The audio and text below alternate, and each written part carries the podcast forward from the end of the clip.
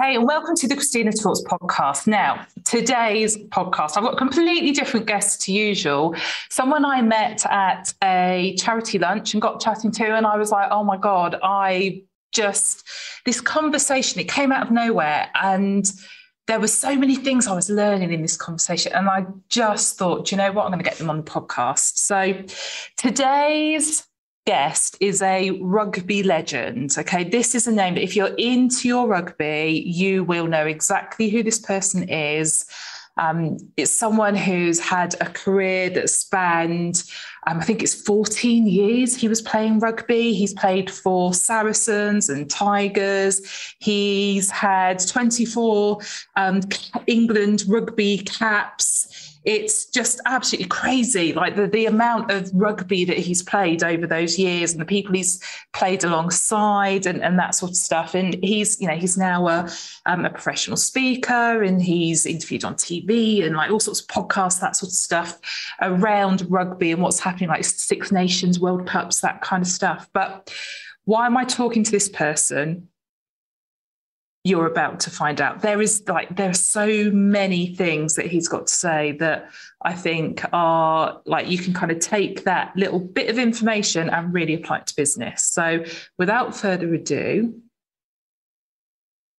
I'm going to start today's podcast talking with the fantastic George Chuter.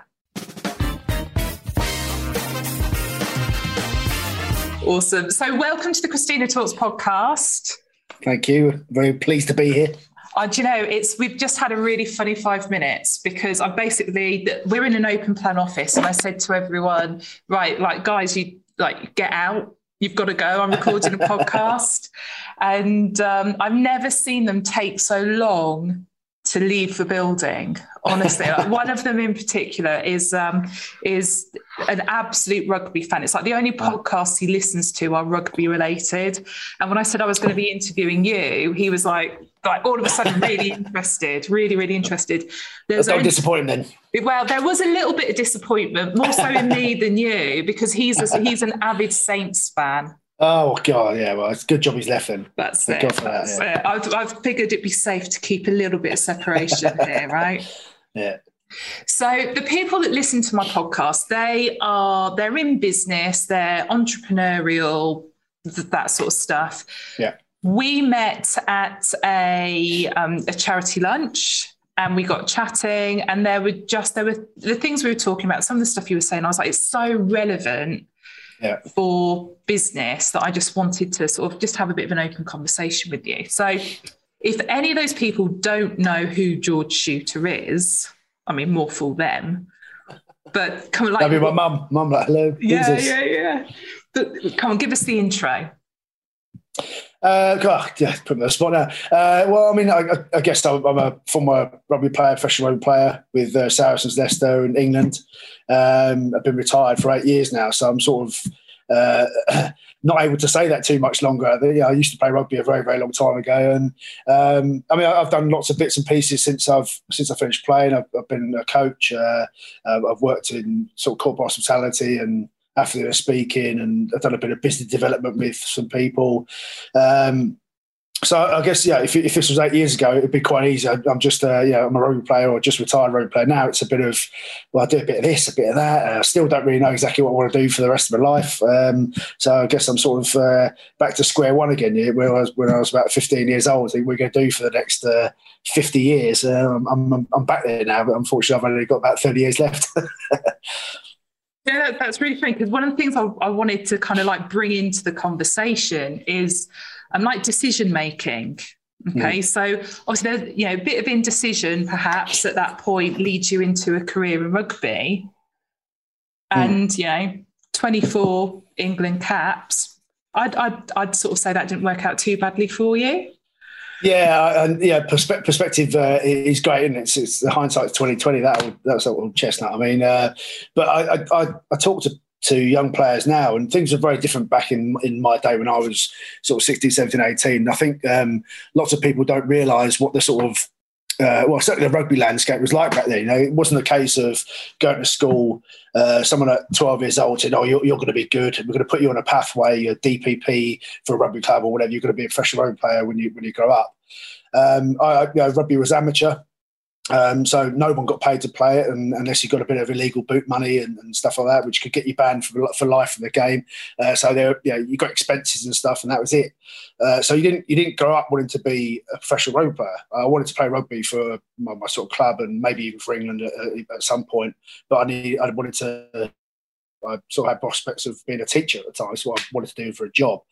Um, and then just, just as I was sort of turning 18, 19, I'd sort of um, done a year at university reluctantly. Uh, the game went professional literally overnight. So I forget what date was, December 1995, uh, World Rugby at the time, whatever it was called back then, said, look, the game's now professional. You can be you can be paid to play, genuinely paid, not sponsored, not uh, not given sort of um, expenses. You can actually have a contract like a like a football or whatever. Uh, and that was overnight. And so suddenly comes to sort of 1996. I've, I've done a year university. I'm not really enjoying it. Um, playing rugby sort of socially at the time. Um, and, and, I sort of uh, got off got offered the opportunity to play for Saracens and, and sign a full time contract. So it was there was no real sort of strategy behind it. It was just a case of uh, sort of fell into rugby. Well, I fell into rugby initially as a, as a player, um, just through going through the right school.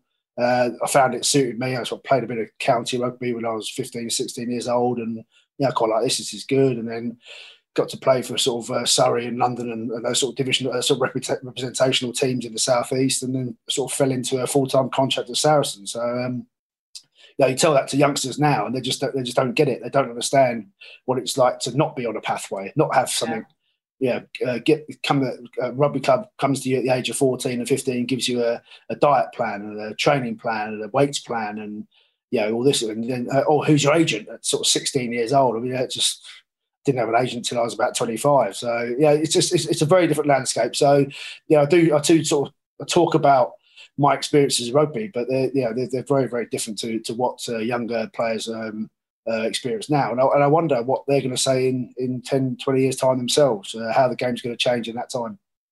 So at that point where you're given that opportunity, how like how much of that choice to like you know not stick with that university path and, and make that jump like how much of that was intuition uh well, I mean, I suppose you've got to sort of define intuition. I, I, I guess that it was uh, pretty black and white for me at the time. I wasn't enjoying university. I didn't really see myself probably not finishing it actually, maybe not even finishing my first year.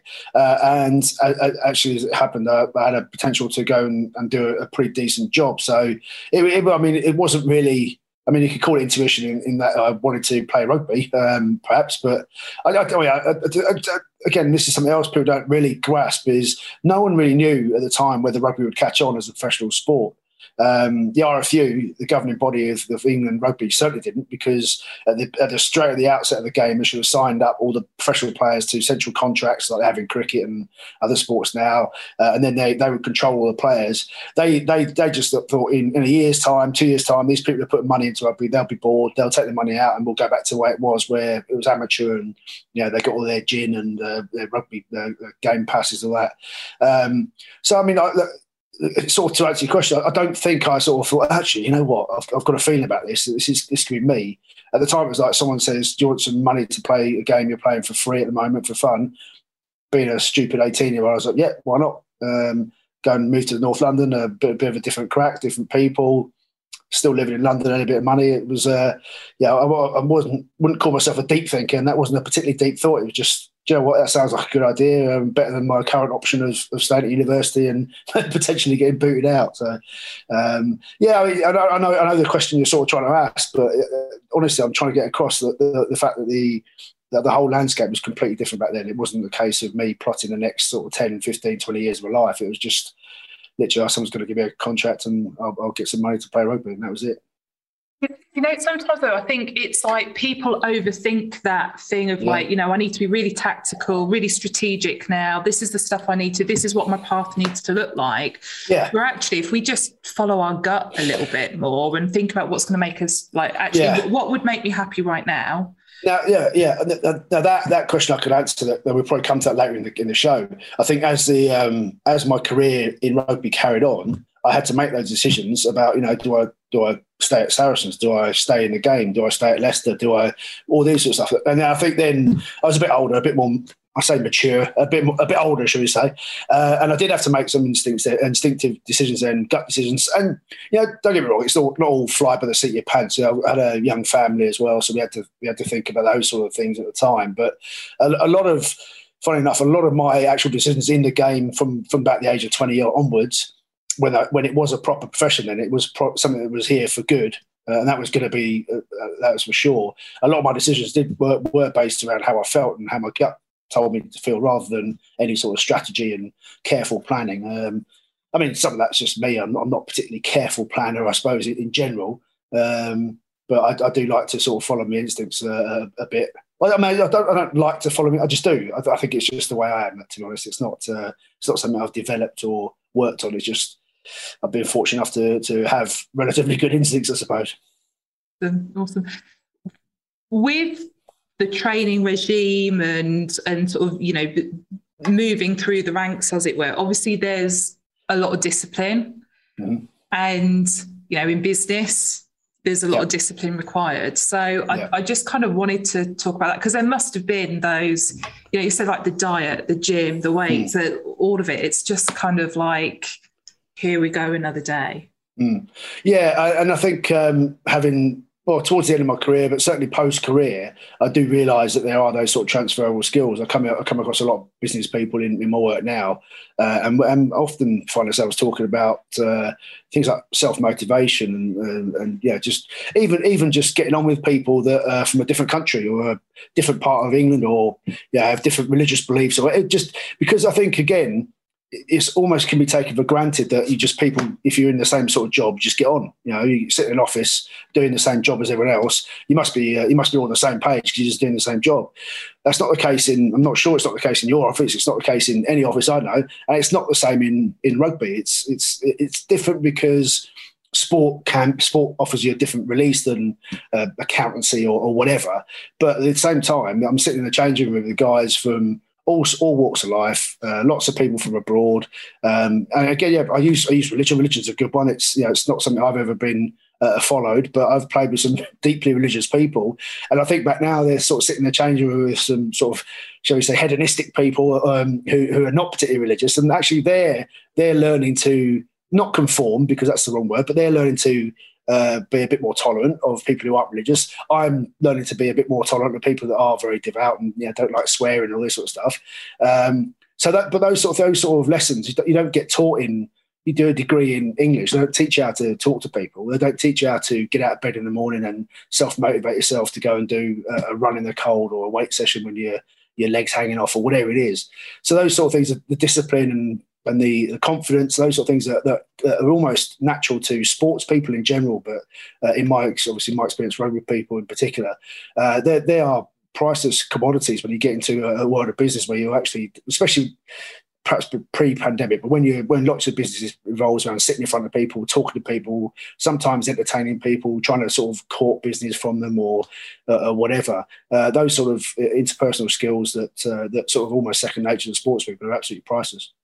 Absolutely. When we met, one of the things we talked about was sort of interviewing skills. So at, at this lunch, there was um, someone you played with previously, yep. and you know it was like focus was on them, but you, you were keeping the conversation going, and you could kind of you could kind of see it's like you you knew this person enough, you know you knew which strings to pull out to to yeah. get the best out of them and it was kind of like I, you know you, you kind of there and your attention's supposed to be on that person but you know because i do podcast it's like i was like really i was like yeah. he's really good so when you're in those situations that like that rapport building kind of scenario like give us the secrets george well, I mean, yeah, knowing someone very well is is obviously very important. But having said that, I, I do work with people that I don't know very well. Um, but I think because we all we sort of share the background of rugby and uh, you know, sometimes I work with cricketers and sport, as I said before, sport is fairly uniform. Um, actually, not knowing someone personally is not really a problem. I can I can still talk to people in that environment and ask them to spill some dirty secrets or whatever. Um, it's, it's funny because because traditionally what happens at a sporting lunch is you get get some bloke up as a guest and he, he talks for 45 minutes, tells uh, some sort of tired old jokes and repeats a lot of stories that other people do. Um, everyone loves it because, you know, you're there having steak and wine on a Friday afternoon and why wouldn't you just laugh along and clap? Uh, and I've been to a million of them. Um, but since I've started doing the the interviewing, the question and answers, uh, I, I, I try and keep it relatively fresh and, and a little bit like this, is just sort of just let's just talk. Um, I don't want to. Okay, yeah, England are playing France tomorrow. We need to talk a little bit about that. Maybe uh, Lions are on tour. We might have to talk a little bit about the sort of current affairs of rugby. But um, generally, I don't. I, I, I, get bored listening to people just speak all the time and sit there and tell. And, and I say, if you go to enough events, you hear the same stories just with different backgrounds, different people involved in them. So I, I made a deliberate effort when I started doing this job to stand at the, stand at the bar. So I get the guy to sit at the front uh, on the stool uh, and I go and stand at the bar, uh, partly because I like standing at the bar, um, but also because it's not about me. I, am there, obviously. I've got a microphone, so as you say, I can chip in with bits and pieces here. But um, I don't want it to be about me. I'm, I'm, not not the reason people are coming. They're coming to see whoever it is at, at lunch, um, and and I think it also it, it just a few people found that quite weird. A few guys I was talking to found it quite weird. So why aren't you sitting next to over here? I'm like, well, you know what? It's, just let's just let's just see how it goes, and it, and it worked pretty well. And um, and I like to do that. It's, it's just for me, it's there's no secret to it. It's just um, know your subject. Now, if I don't know him personally, I'll do a little bit of homework, and you know, it, there's always something out there, or some sort of uh, hook to talk to people about. Uh, but then, just really, it's a case of let's just, let's just talk, let's just have a chat. And, you know, I've, I've, we've got off on tangents talking about people's parents and where they grew up. And, and people come up to me afterwards and go, oh, do you know what? I didn't know that about X and Y. I didn't realize he was from there. I didn't realize that was how he got it. And all these things I find, you know, if I was in the audience, I'd like to know a bit more about it. You know, I can talk to Johnny Wilkins. I know he's dropped a goal and won the World Cup. I've seen that a million times on TV. I've heard about his injuries, but actually, I want to see, I want to want to learn a bit more about what's behind the behind the curtain. Who, who are you? What what do you do? What makes you you? And again, a little bit like exactly what you're doing. It's you know, it's just it's a curiosity, I suppose. And I'm fortunate enough to to be able to ask those questions. Um, in front of a room full of people who, who, who seem to lap it up. So I mean, it's uh, it's it's nice. Yeah, it's good. Yeah, but what I really loved was the um, that there was one particular bit, and it, I can't remember you know, there, there, was a match, something coming coming up, and you kind of said like, you know, what, you know, what's your prediction? And he didn't want to say, and you just pushed back, and you could yeah. see the media training at play. It was yeah. like, you know, media training is you don't answer the question, you just say what you what you're there to say, right? What irrelevant yeah. of the question, and it, it was just this like it was this per for me this perfect moment where you're not answering. You're not answering my question. so it's not like I'm going to ask it in a different way. I'm just going to freaking ask it again. Yeah. Until yeah. you do. But, but but again, some of that is because because I, I, know the people, I know them pretty well, and I know again, I know sports people. They everyone has opinion. Don't whoever you are, I don't care what everyone says. Uh, everyone has an opinion on almost everything. People say, oh, "I'm not judgmental." I'm like, "Yeah, I bet you are," but you just you don't like people to know you're judgmental. Yeah, that's that's uh, that's me and my wife down to a T. Um, but yeah, people people don't like to admit it. Um, so when you get in front of a room of you know, 130 odd people and someone says, uh, "What's the score going to be tomorrow?" Your instinct there is to say, "Well, you know, I, in, in, your head you're thinking, I know England are going to win this by 10 or lose by 10." I don't want to tell everyone because half the room's hoping England will win, half the room's hoping Wales will win. I don't want to get booed or whatever. So you end up just playing a straight, a straight bat and saying, "Oh, well, you know, I'm sure it's going to be a tough game, and uh, yeah, the weather can play, blah blah."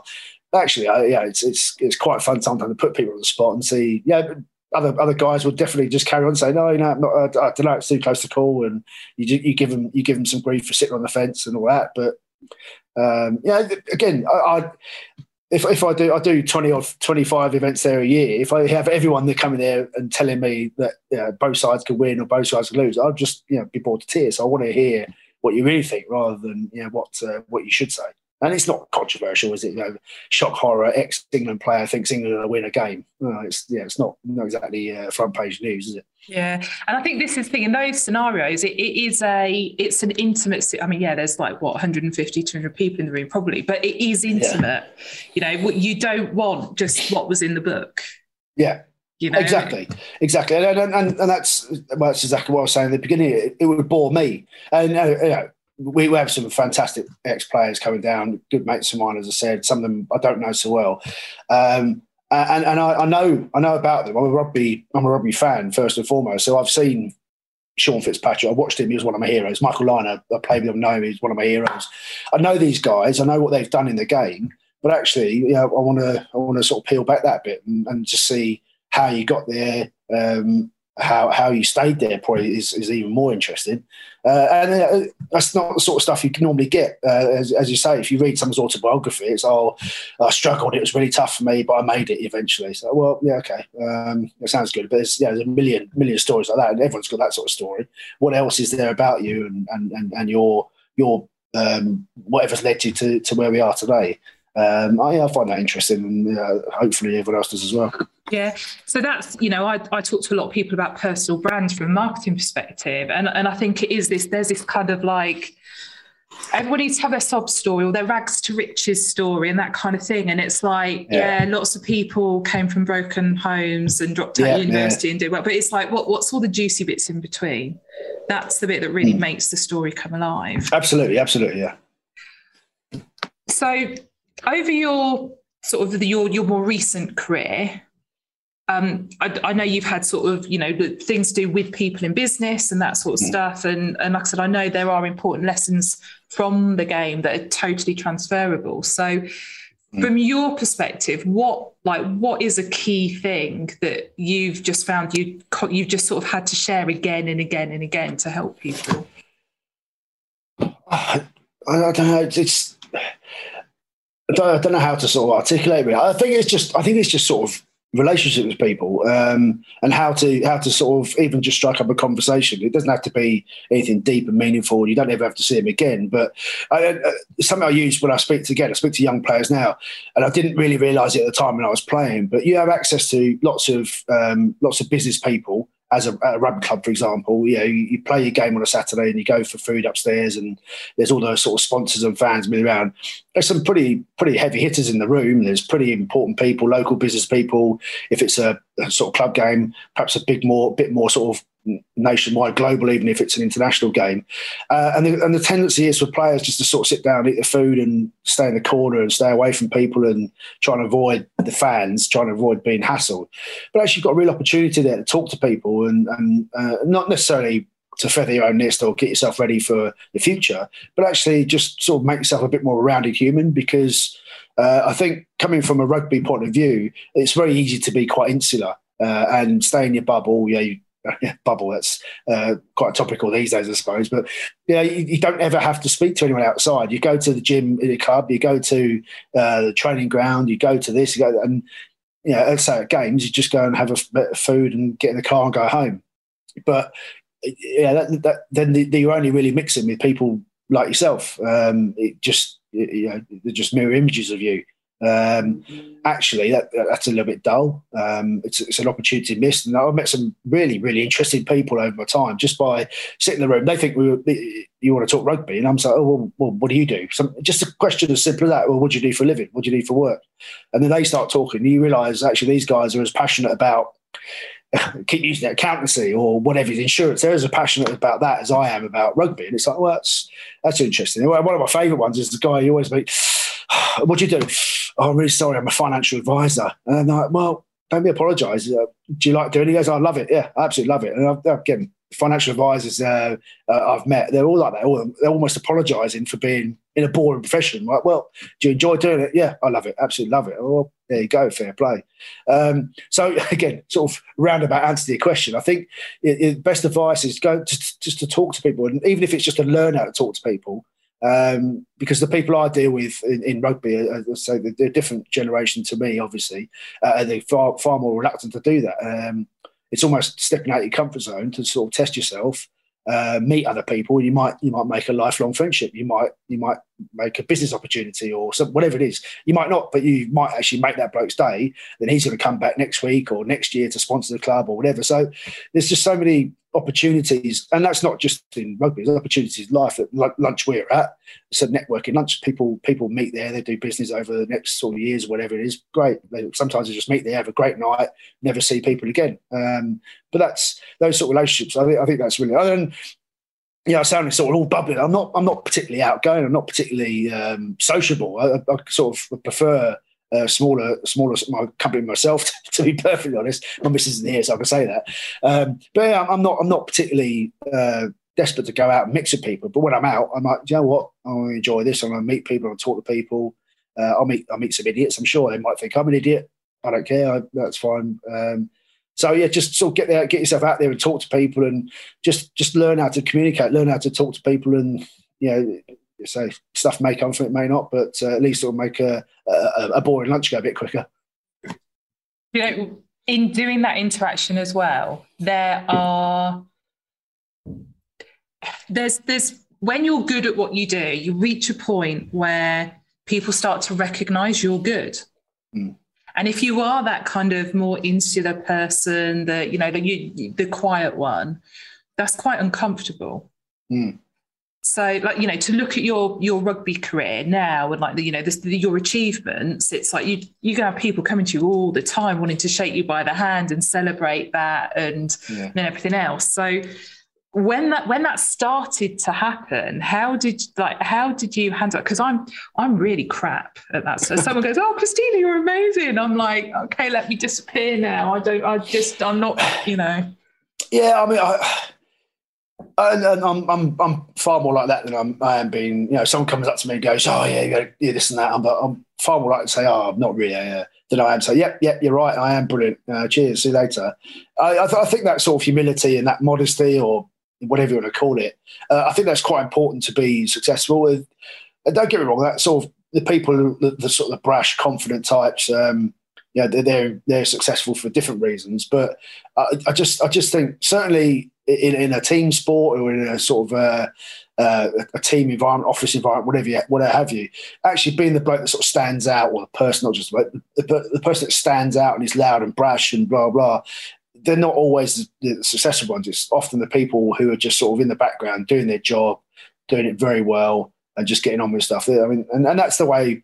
I suppose that's the way I was brought up. We're not we're not a particularly brash sort of family with, uh, with my parents and all that growing up. Um, as a as a rugby player, I was you know um, just uh, yeah. I, I, think part of it was I, I was always um, fairly. I was an overachiever. I wasn't particularly gifted as an athlete or uh, physically or anything like that. It just I had to work hard and um, to maximise myself to sort of even compete at the, the level I got to. Um, you know, if I if I'd been born and grew up to be six foot two, six foot three, and, and a bigger, bigger, better athlete, I might have made a even more of a, a career out of it. But I had to struggle and, and, and really sort of work hard for what I had. So I think that that sort of keep, kept me grounded.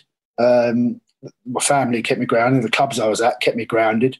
So I don't think there was ever an opportunity really to, to for me to sort of to get away from that and be that sort of uh, yeah yeah I am the best. Uh, cheers. I don't have to tell me I know that. And uh, funny enough, most of the guys I played with as well, there's not a lot of not a lot of those guys who I can remember that, that were very successful. They actually really did blow their own trumpet. They were very much the sort of modest, silent types who just got on with stuff. There's always a few. I mean, uh, I could name a few if you want, but I think you probably know some of the guys I'm talking about. And yeah, but but the gem, general generally in team sports, those those, loud people, loud brash people, don't tend to be the, the most important or even the most successful people. It's just that you know they feel they've tried got to, they've got to try and stand out the, from the crowd and yeah, I, I never, I never felt that way. I was quite happy being in the crowd.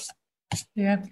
Do you think that sort of comes, and it, you know, I think any team, you know, any, and especially from a sports perspective, it's there's a lot of reflection on things. So like you you look at your strengths, but there's yep. also you know end of the game you're reflecting on the game. Okay, what didn't go well? Yeah. Kind of reverse engineering that and sort yep. you know really reflecting and learning. And I mean, t- like what experiences have you had from that perspective? I, I, so I would say there's far more reflection uh, on on you, certainly on your on your faults and, and your bad work than there is on anything else. So if you have a good game, um, uh, well, certainly again talking from my point of view, and, and probably from a, the point of view of a lot of people I play with and against, is that if you had a if you won a game by you know, thirty points and you played well, but you missed two tackles, it would be the two tackles you missed that you thinking about that night and on the Sunday and on the Monday, because yeah, it's great to win. Everyone wants to win, but actually, it's about performance. It's about your own performance and your team performance,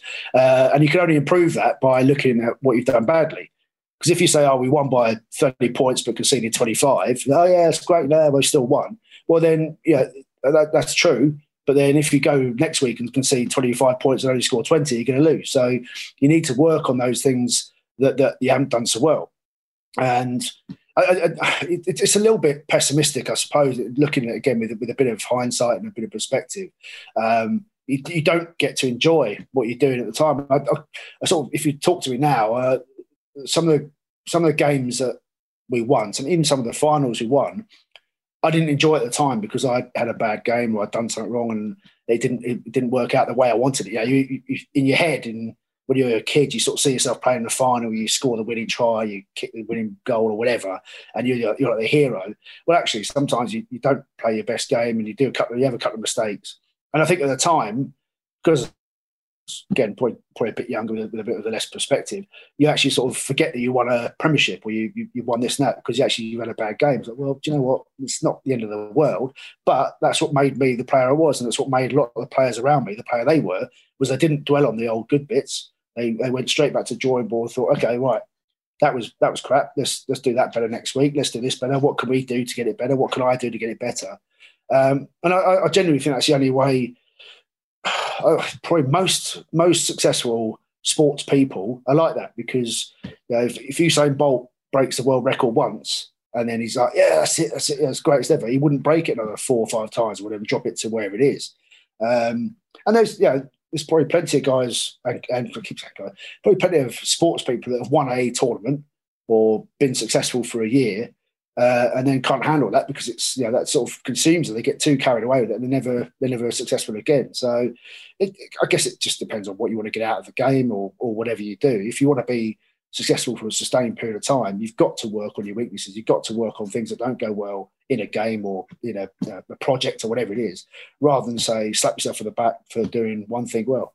Um, and yeah, and it does sound a bit negative. It's probably not funny enough, it's probably not what people talk about today in sport, certainly in rugby. I think it's all very much a case of building people's confidence up by saying, oh, that was good, that was good, that was good. Uh, whereas back in the day, it was, oh, that was all shit. That yeah, you got to do better than that. I think um, it, that's just language, though, isn't it? Yeah, because it's yeah, like the, yeah, the, the, the negative part of it would be that was shit. I missed that tackle, and dwelling on that, I, I didn't win that deal. That mm. client didn't. That prospect didn't say yes yeah. and then like being all doom and gloom. But yeah. what we're talking about is having is having a growth mindset, having the mm. mindset of a of an elite performer. Yeah. Because actually, it, we're not focusing on the fact that we didn't succeed in that moment. We're focusing on what we do to make sure we do next time. Yeah, I mean, uh, uh, there's a, there's a I can't forget, it, can't remember it word for word. There's a great quote from Michael Jordan, you know, the greatest basketball player there's ever been, and he, he was he was famous for making these last second shots. I think his comment was that I've missed five thousand uh, last minute shots in my career, uh, but people only remember the ones I make. So it's just like, well, yeah, and he that's him thinking about it. Yeah, he's he's know, he's the, the greatest player ever, and he still talks about the shots he missed and yeah, I think you, like I say, I think in sport in general and probably in business as well, you, have got to you've got to keep keep reminding yourself of how uh, how to improve rather than say, yeah, congratulate yourself all the time for things that go well. Don't don't, yeah, yeah, don't, don't forget the good things. Of course, you know that's what keeps you coming back for more, probably. But yeah, if you if you if you don't if you don't keep trying to get better, then those good things will come few and far between. Absolutely, absolutely. Speaking of kind of, you know, success and then just replacing that success with the next one and like ne- never being done, you know, hmm. always like you go, like, what's the next goal? What's the next goal? There are shifts in mindset that happen. So, you know, you, you start off playing at one level and then all of a sudden you're in a premiership team and then all of a hmm. sudden you're, you know, and it's kind of like, it's you're shifting environments all the time. You're on bigger stages. Yeah so how how did you like what was the experience for you how did you deal with those shifts in in those environments the shift in mindset um I guess to a degree, it's just a little bit of trial and error. So you, are playing when you're a kid. You, well, when I was a kid, you sort of get 17, 18 years old, and you're playing uh, rugby against your peers, people the same age as you, and then suddenly you, you, get to be quite good and you get picked for the first team at your club, and you're young, the youngest there by five years or whatever it is, because you know it's, it's you know, the old boys. You know, you, have got to earn your stripes in the second team. You can't play until you're twenty, whatever. So you think, oh, actually, uh, this is quite daunting for me. I've got to go and play against men uh, on Saturday, and I've been playing against people my age all the time. So you just sort of you, you go in and you, you, get beaten up and you get kicked around, and you think actually, yeah, this is pretty tough, but I could do this. And so the next week you're a little bit better, a little bit more confident. The week after, and again, sounds a little bit old school, but rugby rugby is still like that. You've got to sort of find you've got to find your feet and uh, and just sort of I guess sink or swim essentially. Um, although there's a bit more tolerance these days. If you have a bad game when you're young, they don't kick you on the on the scrap heap. Whereas, you know, back in the day, you didn't get a lot of chances. Um, so I, don't think it's really just a, a shift uh, in your mindset. It's just you, you sort of you, meet the challenge and you just sort of take it on. Same, you know, went from my, my sort of junior club to play for Saracens, and I'm up there on a Thursday night in June, training with these guys I've been watching on TV for the last sort of ten years uh, and you're thinking, oh, geez, am I good enough for this? And you give it a go and you think, actually, yeah, I can do this. I, I need to work on this. I need to get it better than this. I need to get a bit tougher or stronger or whatever. But I can do this. And you sort of convince yourself it's, you dip your toe in the water. And again, um, yeah, professional sports pretty harsh environment. There's lots of people that have dipped their toe in the water and thought, oh, I'm not really for me. And end up end up doing uh, proper jobs. Um, you know, there's lots of lots of people my age, are, you know, going back to my sort of schoolboy days and my youth rugby days, I wasn't wasn't the best player by any means. Certainly wasn't the best athlete or anything like that, but I had a bit of resolve and I've had a bit of grit about me. Uh, and it, you know, people better better players than me sort of fell by the wayside, and I ended up being um, making a career out of it. But uh, yeah, and, and that, that, that, I suppose in a way that is the mindset. Just you know, this is a challenge. I'll take it on. Uh, you sort of, I think, the, the, odd thing about sport, I think, is you, you spend most of your time lying to yourself. So you're like, I'm not injured, I'm not tired, I'm, I, I, I, do want to train today, I, I, do want this, and I can play at this level. I can, I can tackle that bloke who's twice my size. I can. You, you don't often spend a lot of time thinking, oh yeah, yeah. Sort of again goes back to what we were saying before. It's all about sort of um, I don't, know, I don't know how to describe it. So I guess it's sort of a bit reverse psychology on yourself almost, like you know, trying to kid yourself that you're good enough to be at this level. And yeah, sometimes you ask yourself that question. You, you're sitting in rooms with some of the best players in the world, and you're thinking, "What the hell am I doing here?" Then you, then you get out and train, and you think, "Actually, do you know what? I'm not I'm not far behind that bloke over there who's, who's the best in his position." Um, but I, I guess that's just a more of a more of a natural mindset. I think for, for me, I, I, was quite a stubborn kid. I get it from a dad. Um, and yeah, if, if if if someone told me I couldn't do something, I'd be like, do you know what? I'll give that a go, and if I'll show you. Uh, whereas plenty of other people are like, yeah, you're probably right. I can't do that, and just sort of leave it at that. Um, yeah, that, that sort of that sort of resilience and stubbornness, I think, was was fairly natural in me. It's in my it's in my daughter as well now, which is which is not so great. Um, but yeah, it, it, it's it's funny how you, you, don't think about it at the time, but actually, I sort of did nurture that, and I, I, I sort of, the, the, stuff, not just me, but the people around me, that we we end up nurturing that sort of side of ourselves and and sort of honing it into. Uh, a really tough, resilient team. So it's not just individuals who are tough and resilient and refuse to be beaten or whatever it's uh, it sort of rubs off on the bloke next to you in, in training. He, he, he, sort of looks at you, you look at him, and you, in the middle of a game, you know, you backs to the wall, you look at each other and think, "Yeah, I've been here before. It's this is what we this is what we do." And it's, it's it wasn't as scientific as that back in the day. It was just you know that's what we did. Whereas now you probably would get more sort of sports psychologists talking about that resilience and talking about that uh, that mental approach to it. Um, yeah, but, but back in the day, it was just you just taught it by being beaten up on the training field or uh, told to get out if you weren't if you weren't strong enough, I suppose. So you work now with teams as well, don't you? Yeah, a little, not, not so much now, but uh, before the pandemic, yeah. Yeah. Okay. Yeah. So when it comes like to build that, get that resilience within the team, to sort of build that culture, mm. it's because things have changed. Yeah. So, like, what what are what are the strategies that you found have worked best in that scenario? Nothing yet. you know, you know it, it, it, it's it's it's very difficult, and um, I think this is a, this is a question people ask sports people all the time. Is like, how do you how do you build a team? How do you get teamwork? How do you how do you build that? Uh, and and it's there's no one answer. There's no I can't write down a bit of paper, do this, and I guarantee this will work for your team because your team is very different than my team. Uh, that's very different. That team over there, that team over there.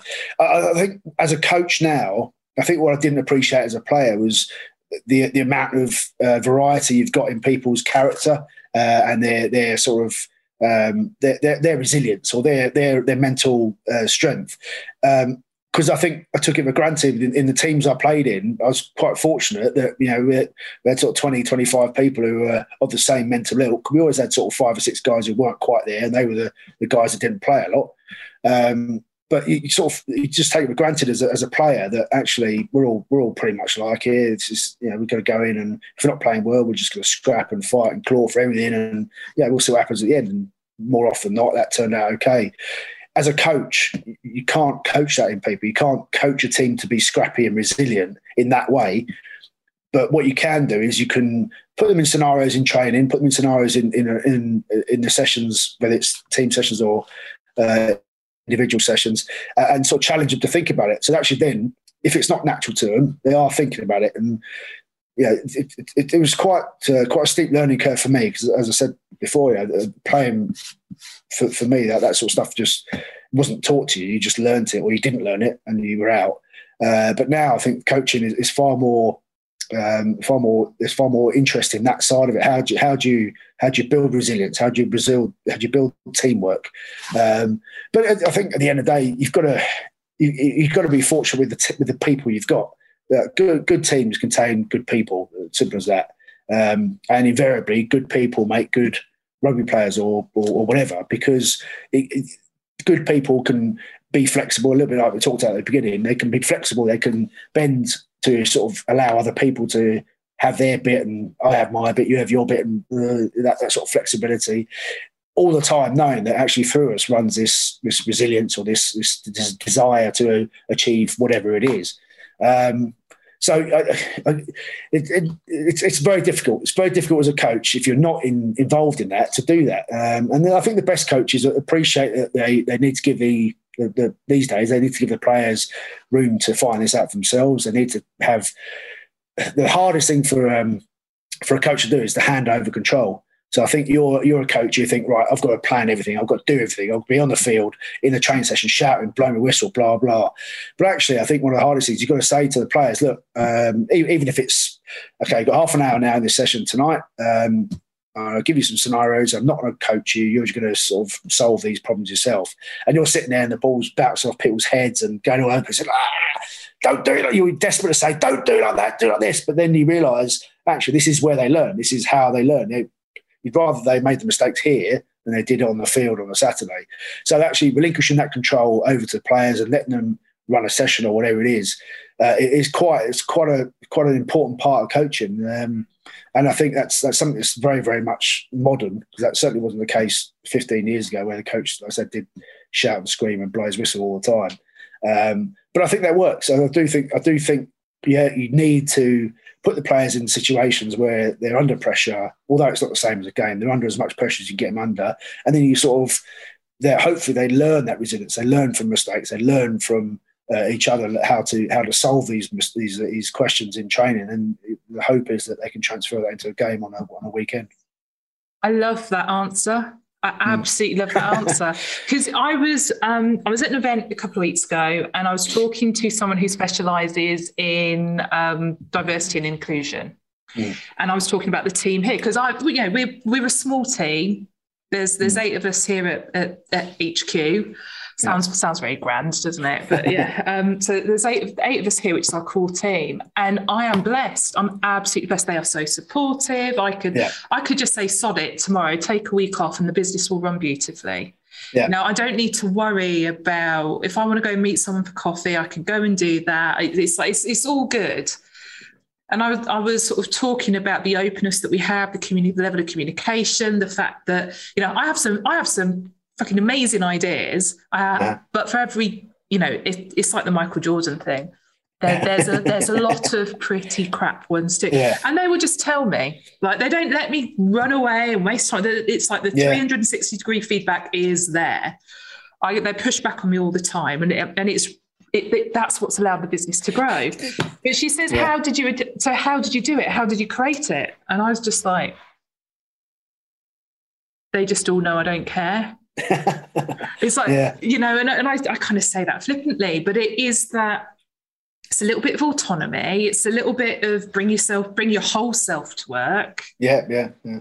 You know, it's like, well, let's learn the resilience together. Let's mm. let's let's develop grit together. And as yeah. long as there is some alignment, we can. Yeah. we've got something yeah. you can build on it. Yeah, there has to be there has to be a common goal, obviously. Otherwise, you just sort of uh, eight eight people. Um, yeah, what you what you what you're scrapping and fighting for is you've got to have a common aim, a common goal, whether, whether it's recruiting business people or, or winning winning a game match, uh, whichever whichever it is. But um, it's actually interesting uh, thing. My the, the, boss at one of my first coaching jobs used to say this. So we had a it was at a university and he was director of rugby and uh, about the same age as me actually. I think we, we, we played against each other when we were sort of 18, 19 years old.